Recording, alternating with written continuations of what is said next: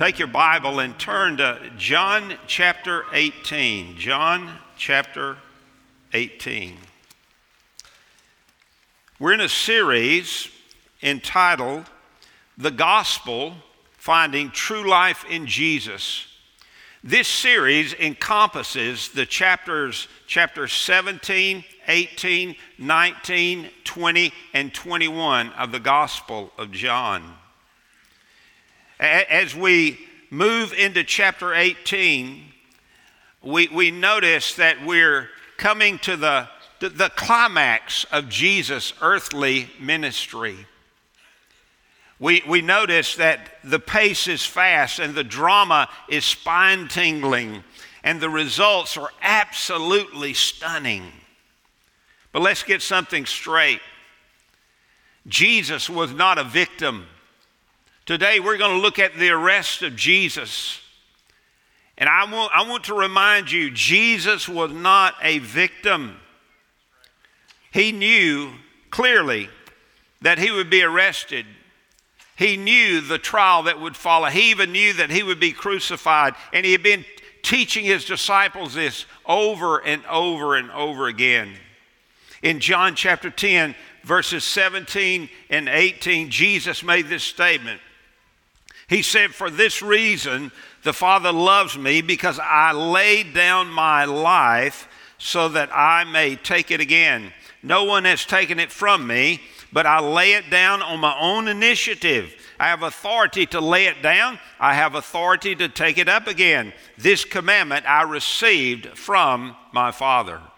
Then in Acts chapter 22, verse 22 and 23, Peter, preaching on the day of Pentecost, said this Men of Israel, listen to these words. Jesus the Nazarene, a man attested to you by God with miracles and wonders and signs, which God performed through him in your midst just as you yourselves know, this man delivered over, listen, by the predetermined plan and foreknowledge of God, you nailed to a cross by the hands of godless men and put him to death. My friend, Jesus was not a victim, Jesus was the victor. And we need to remember that as we move through chapters 18 through 21. Now, in in John's gospel, he devotes nine chapters, chapters 12 through 20, to the final week of Jesus' life. Nine chapters.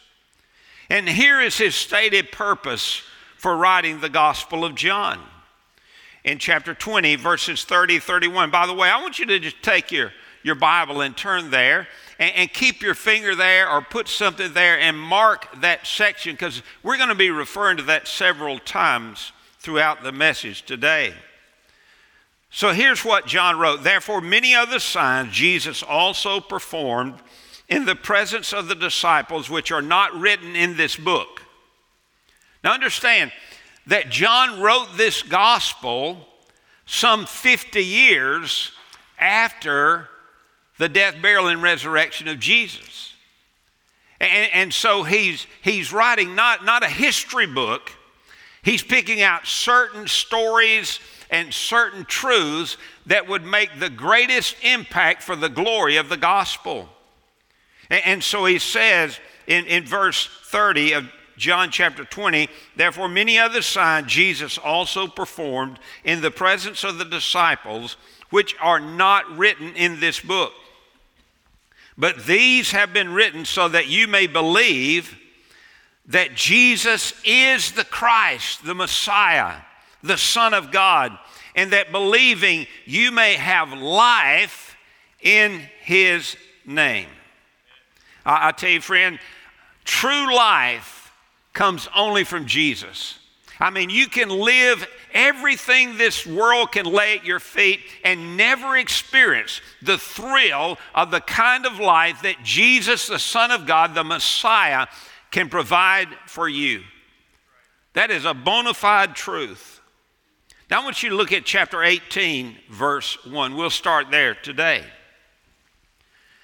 When Jesus had spoken these words, he's talking about the, the words that he taught the disciples in the upper room. He's talking about the prayer, the high priestly prayer he had prayed in John chapter 17. And we spent three sermons on John chapter 17. And my goodness, no prayer has ever been prayed on this planet that can match the prayer of Jesus there in John chapter 17.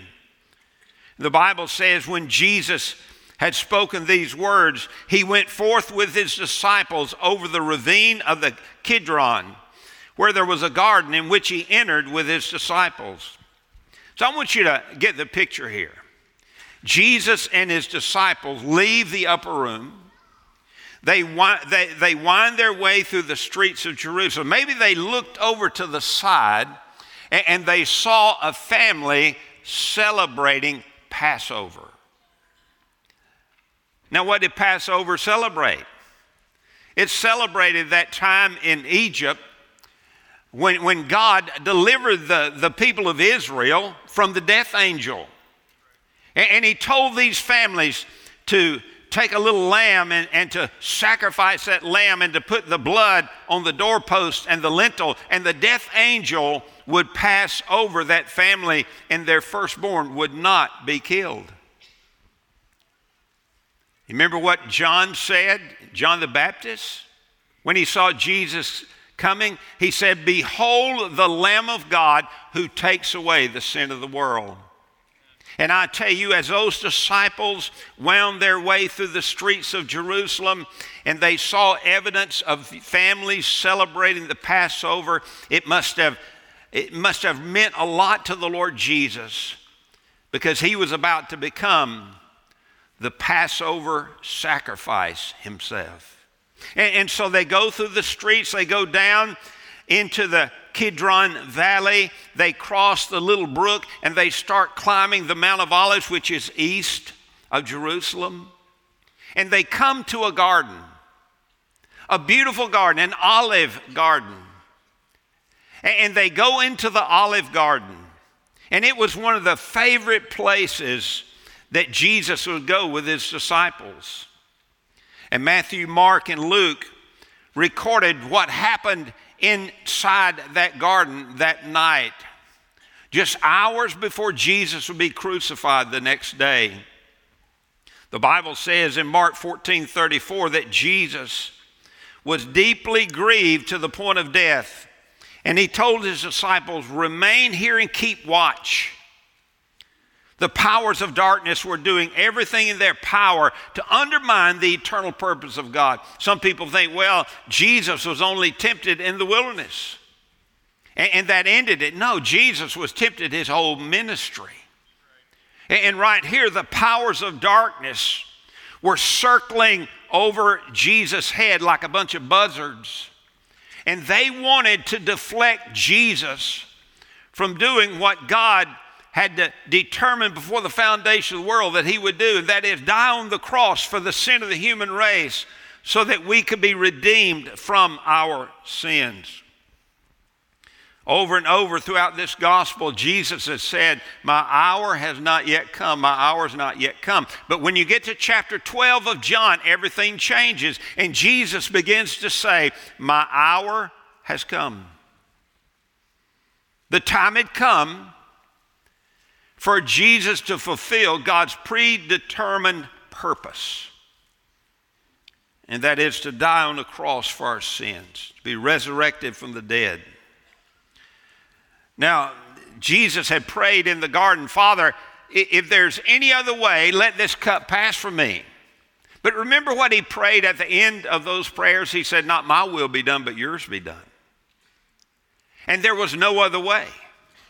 There was no other way for us to be saved. There was no other way for us to be forgiven of our sins than by the Lord Jesus Christ, the Son of God, offering himself as a sacrifice on the cross of Calvary for us.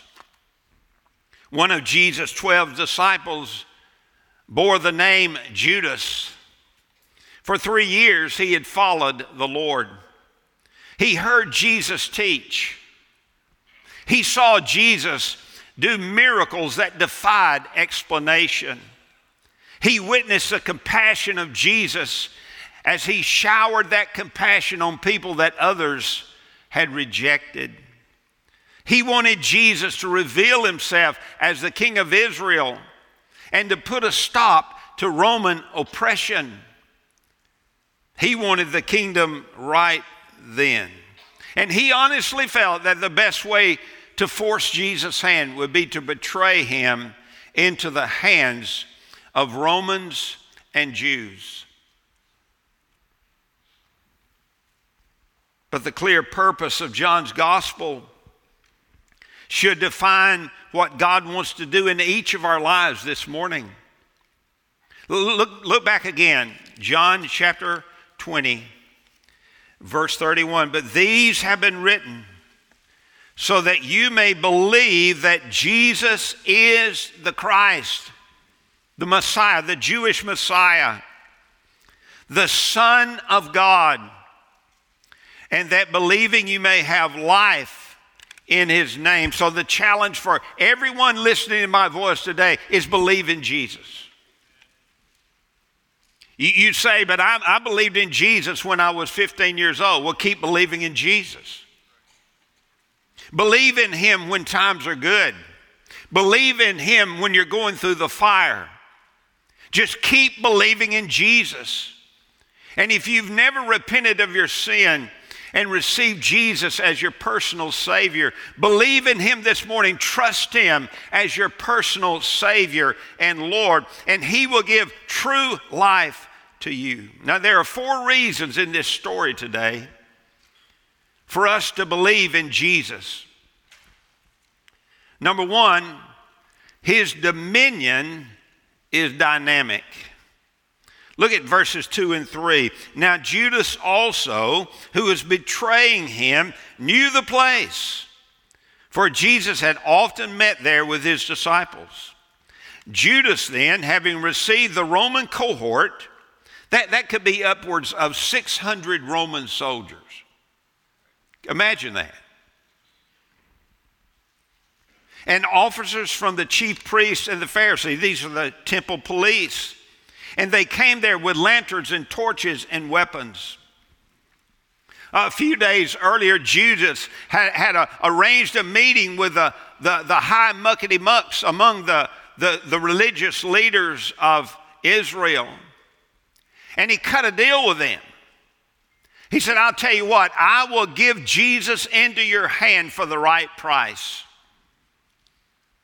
And you know what that price was? 30 pieces of silver. And he sealed the deal with them. And he looked for the opportune moment to betray Jesus and hand Jesus over to them. And that time had finally come. The quiet serenity of the garden was shattered by the sounds of an approaching mob, a rather large mob. There were Roman soldiers, there were officers from the chief priests and the Pharisees. They had lanterns, torches, and weapons. And guess who was leading this group toward this garden? It was Judas one of Jesus' disciples who had turned into the betrayer. It's interesting that all previous attempts to catch Jesus and to destroy and kill Jesus had failed. We read about them in the Gospels. Why, in John chapter 8, this very gospel, Jesus said something to the Pharisees that absolutely lit their fire. Jesus said to them, Behold, before Abraham was, I am. And they knew exactly what Jesus was saying. They knew that he was claiming to be God. He was saying to them, I am Jehovah. And they were irate and they picked up stones to stone him.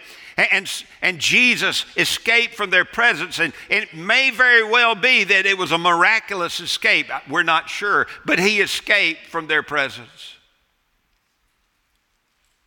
But on this night, there would be no escape for Jesus.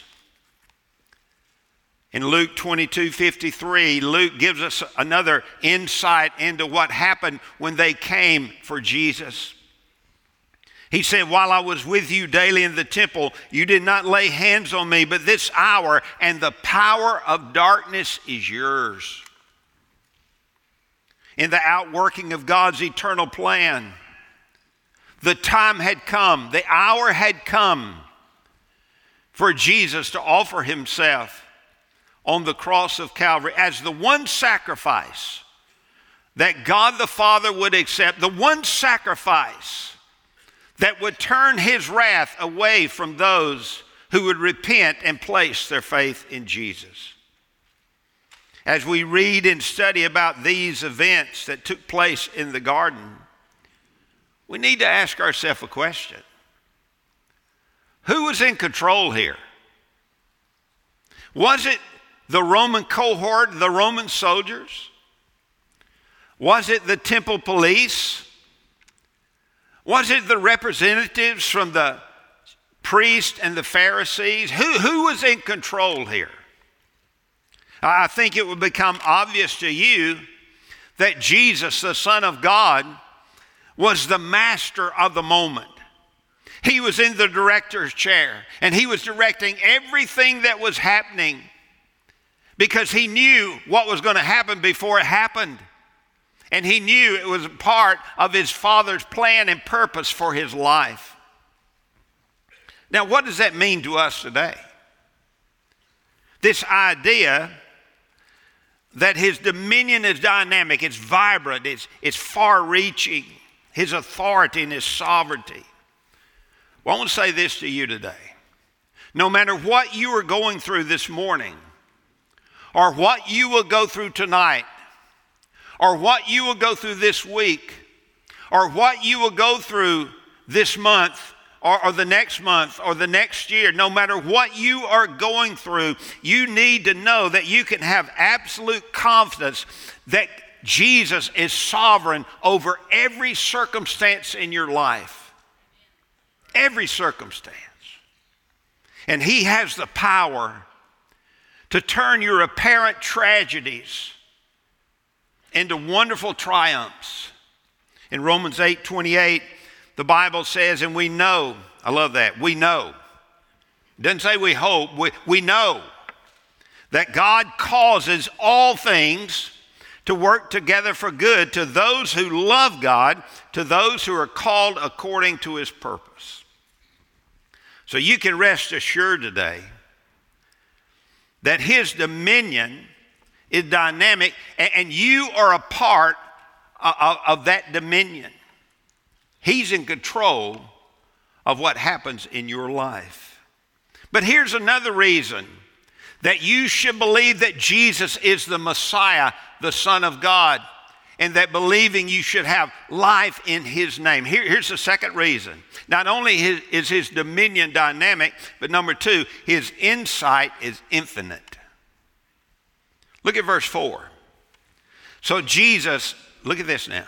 Knowing all the things that were coming upon him, went forth and said to them, Whom do you seek? Now, John states with unreserved confidence that Jesus knew everything that was about to happen. Everything. The arrest, the trials, the scoffing, the brutality, the scourging, the crucifixion, the resurrection, the ascension. Jesus knew about it before it ever happened. Well, he even knew that G- Judas would betray him. The Bible says in John chapter 6, verse 70, 70 and 71, Jesus answered them, Did I myself not choose you, the 12, and yet one of you is a devil? Now he meant Judas, the son of Simon Iscariot, for he, one of the twelve, was going to betray him, and Jesus knew it. He knew it months before Judas acted in this betrayal. Jesus knew that the time had come for him to die for the sins of the world. The time had come for him to be gloriously resurrected from the dead. The time had come for God the Father to glorify him and for him to glorify God the Father as he prayed in John chapter 17. In John 13, 1, which could serve as sort of a, a, a prelude, an introduction to this whole series of events, the Bible says, Now before the feast of the Passover, John 13, 1, Jesus, knowing that his hour had come, that he would depart out of this world to the Father, having loved his own who were in the world, he loved them to the end. He loved these men, these disciples, he loved them. He also knew exactly what the disciples needed to survive the danger that was soon to follow the events uh, of the next few hours. You need to know that Jesus knows everything about you. He knows everything about you. The Bible says he even knows how many hairs you have on your head. He knows your weaknesses. He knows your strengths. He knows your problems. He knows your victories. He knows everything about you. He knows what you will face tomorrow. He knows what you will face next week. And He knows exactly what you will need, not only to survive, but to thrive. He knows.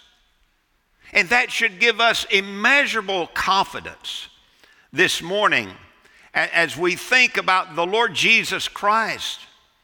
Because you see, the, the whole purpose of, of what John is recording here is that we would believe in Jesus, that we would believe that He is the Messiah, that He is the Son of God, that He is fully God, fully man, and that He has unlimited power, and that He has the ability to give each of us real, genuine, true life.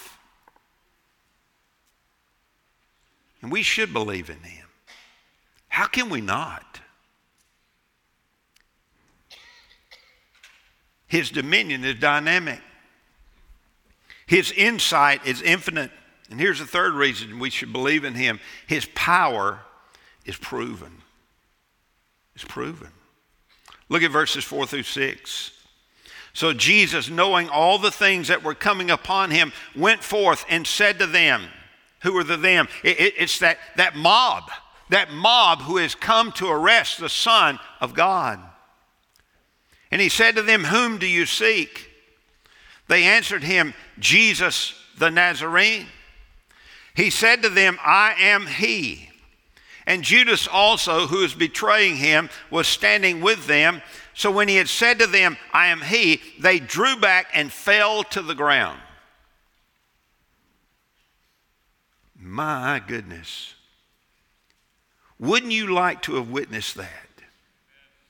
Wouldn't you have liked to have been a fly on an olive tree and, and watch this take place before your very eyes? Now, now listen, when they asked Jesus uh, who he is, he said, I am, and, the, the, the, your, your version of the Bible substitutes a word in there, he. That word's not in the Greek language.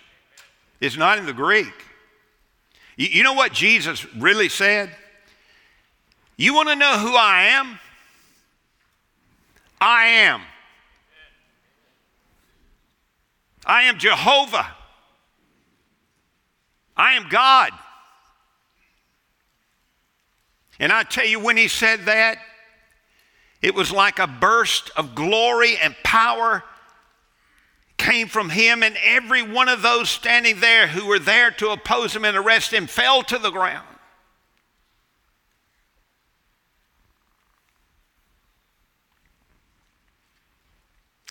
His, power is proven. Now, listen, as we study the Gospel of John, we see this over and over again. We see him go to Cana of Galilee you don't know how powerful he was? In a Jewish wedding, it was very important to have the wine for the celebration, for the reception. And this poor couple ran out of wine. And Jesus told the servants to fill up the water pots. They were big water pots. Fill them up with water. And then Jesus told them to go and, and take some and, and carry it to the head waiter. And the head waiter tasted it. And Jesus had turned the water into wine. And it was the very best wine of the night. That's power, folks. Jesus came to Lazarus' tomb, the brother of Martha and Mary. And Lazarus had been dead four days. And in fact, when Jesus went to the tomb and told them to remove the stone, Martha said, Behold, Lord, he stinketh. That's King James Version. He stinketh. And his body had begun to decompose. And Jesus prayed to the Father, and, and then he cried out, Lazarus, come forth. And Lazarus came out of that tomb, folks. I, I tell you, the power of Jesus is proven over and over again. I tell you, he proved it in my life because he saved me. He forgave my sin. He made me a new person in Christ. He delivered me from the powers of darkness into the domain of his glorious kingdom. The power of Jesus is proven. Why, why should I believe in him, Pastor? because of his power. This is so important for us. Listen, the powers of darkness that encircled Jesus that night are, are, still coming after us. If you're a born again believer, the powers of darkness are coming after you. And we need to know that we can turn to one who has the power to defeat the powers of darkness. And I tell you, on the authority of God's word, Jesus has defeated Satan and every demon of hell. Look at what happened next in verses 7 through 9. Therefore, he again asked them, Whom do you seek? Can you imagine how that must have impacted those old boys? They said, Jesus the Nazarene. Jesus answered, I told you that I'm he. And, and so if you seek me, let these go their way to fulfill the word which he spoke of those whom you have given me i lost not one you see jesus the son of god was acting as the good shepherd protecting his sheep and jesus forced them to acknowledge that they only had authority to come and arrest, arrest him, not to arrest the disciples. He put himself between danger and his disciples.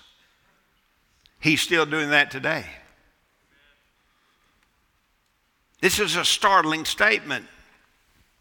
The Lord knew that the, the trauma of being arrested and, and possibly imprisoned and, and, even tortured could shatter their faith and, and, and rob them of their kingdom value in the future. So the Lord Jesus put himself between them and the mob. And I tell you, the Lord Jesus would, will put himself between you and anyone or anything that will, that will threaten your God given potential. In John 10, 27 to 29, Jesus said, My sheep hear my voice, and I know them, and they follow me, and I give eternal life to them. Have you repented of your sin and placed your faith in Jesus? The Bible says that Jesus will give eternal life to you, and they will never perish. Now, listen to this. I love this. Jesus said, No one will snatch them out of my hand. I like that. But, but he goes a step further. In the next verse, verse 29, he said, My Father who has given them to me is greater than all, and no one is able to snatch them out of the Father's hand.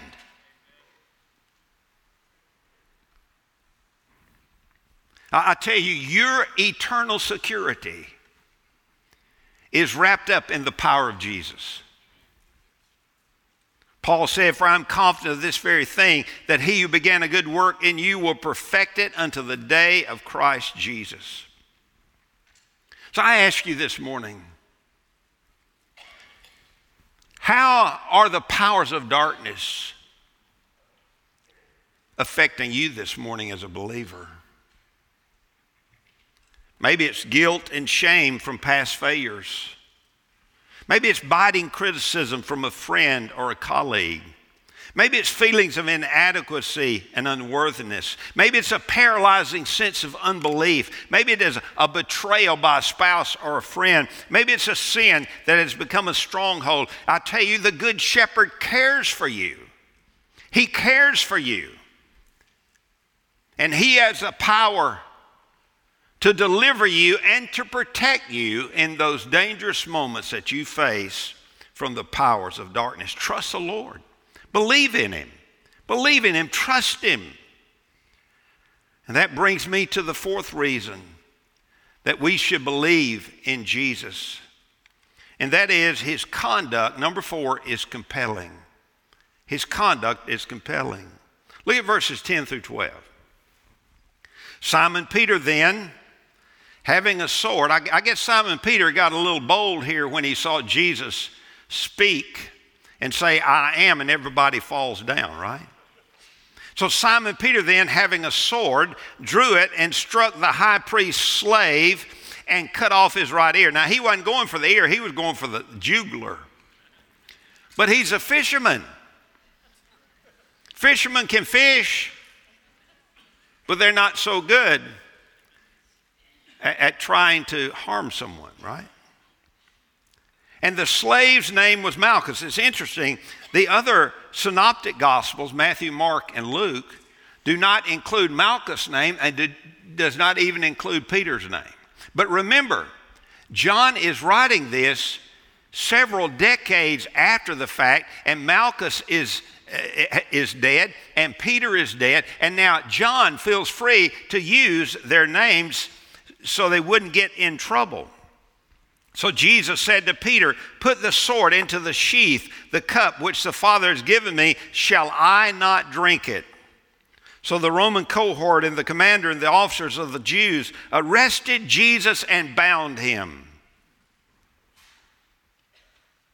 Don't forget, Jesus knew this was coming. And he orchestrated these events like a maestro leading a symphony orchestra. However, with all this weighing on his heart, he still cared for his disciples, didn't he? He still cared for Malchus, the high priest's servant.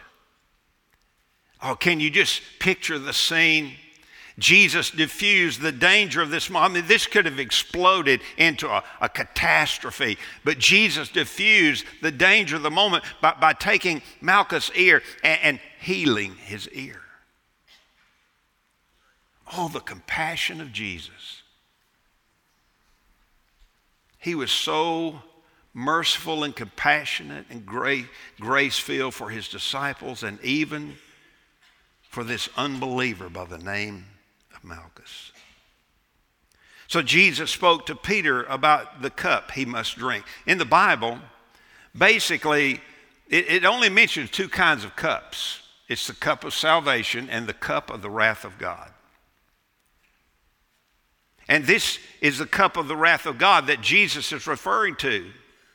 You see, in order for redemption to take place, something had to occur in the spiritual realm that would divert God's wrath from us and give us a chance to be saved, redeemed, and forgiven. And Jesus was willing to take the cup of God's wrath and drink it down to the last bitter dregs. Let me make sure you have clarity here. The Lord Jesus could have called 12 legions of angels to his defense if he had needed them, and he didn't even need them. No, listen, no one could arrest him, bind him, condemn him, beat him, crucify him, or kill him if he had not willingly and voluntarily submitted himself to this kind of treatment. You know why he did that? He submitted himself this kind of treatment to the will of God, submitted himself to the will of God so that you could be saved. Listen, there's a lesson in here for us. It, it seems like every day we live, we have to make decisions, some big, some small. And we need to know the will of God. But so many times, we mess up our, our lives by choosing our way over God's way. And this story teaches us the smartest thing we can ever do in our lives, whether it's a small decision or big decision, is pray and ask the Heavenly Father what His will is. And I pray we would learn this lesson and that we would follow the example of Jesus. In fact, in uh, Philippians chapter 2, verse 5, it says, Have this mind in yourselves, which was also in Christ Jesus. The mind of a servant, submissive to the Father's will. So here's a challenge for us today believe in Jesus. Believe, not just generally, but to believe that He is the Messiah that He is the Son of God. Believe that it's only in Jesus that we can have eternal life and abundant life. So I ask you today have you trusted Jesus as your Savior? Lord? Eh, listen, every single person, listen to my voice, is going to drink out of one of those two cups. You're either going to drink out of the cup of God's salvation or you're going to drink out of the cup of God's wrath at the end of your life. Can I encourage you? By faith, come to Jesus. Believe in him. Trust him as your Savior and your Lord. And drink from the cup of salvation and receive eternal and abundant life.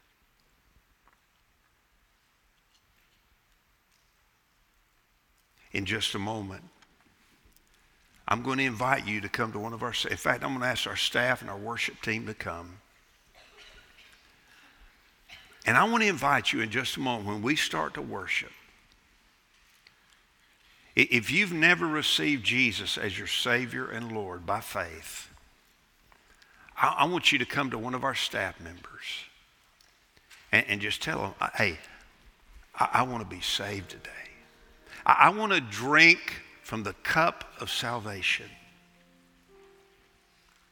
I want to be saved. And we'll help you.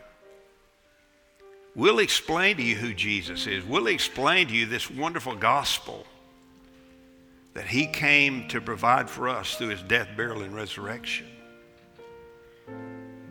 And you can have new life in Him today. But if you're a born again believer here today, I'm, I'm telling you, believing in Jesus is not just a salvation thing,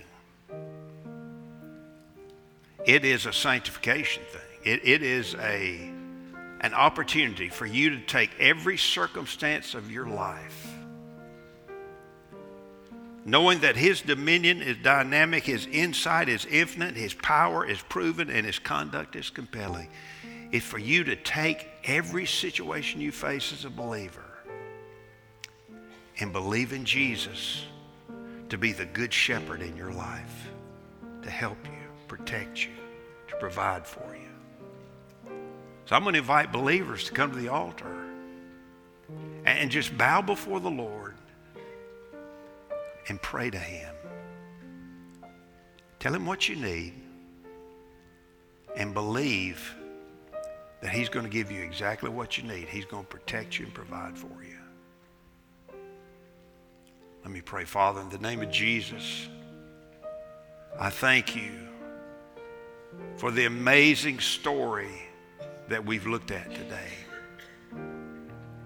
I thank you, Lord Jesus, that your dominion is dynamic, your insight is infinite, your power is proven, and your conduct is compelling.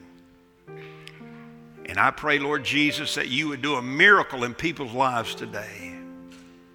In Jesus' name.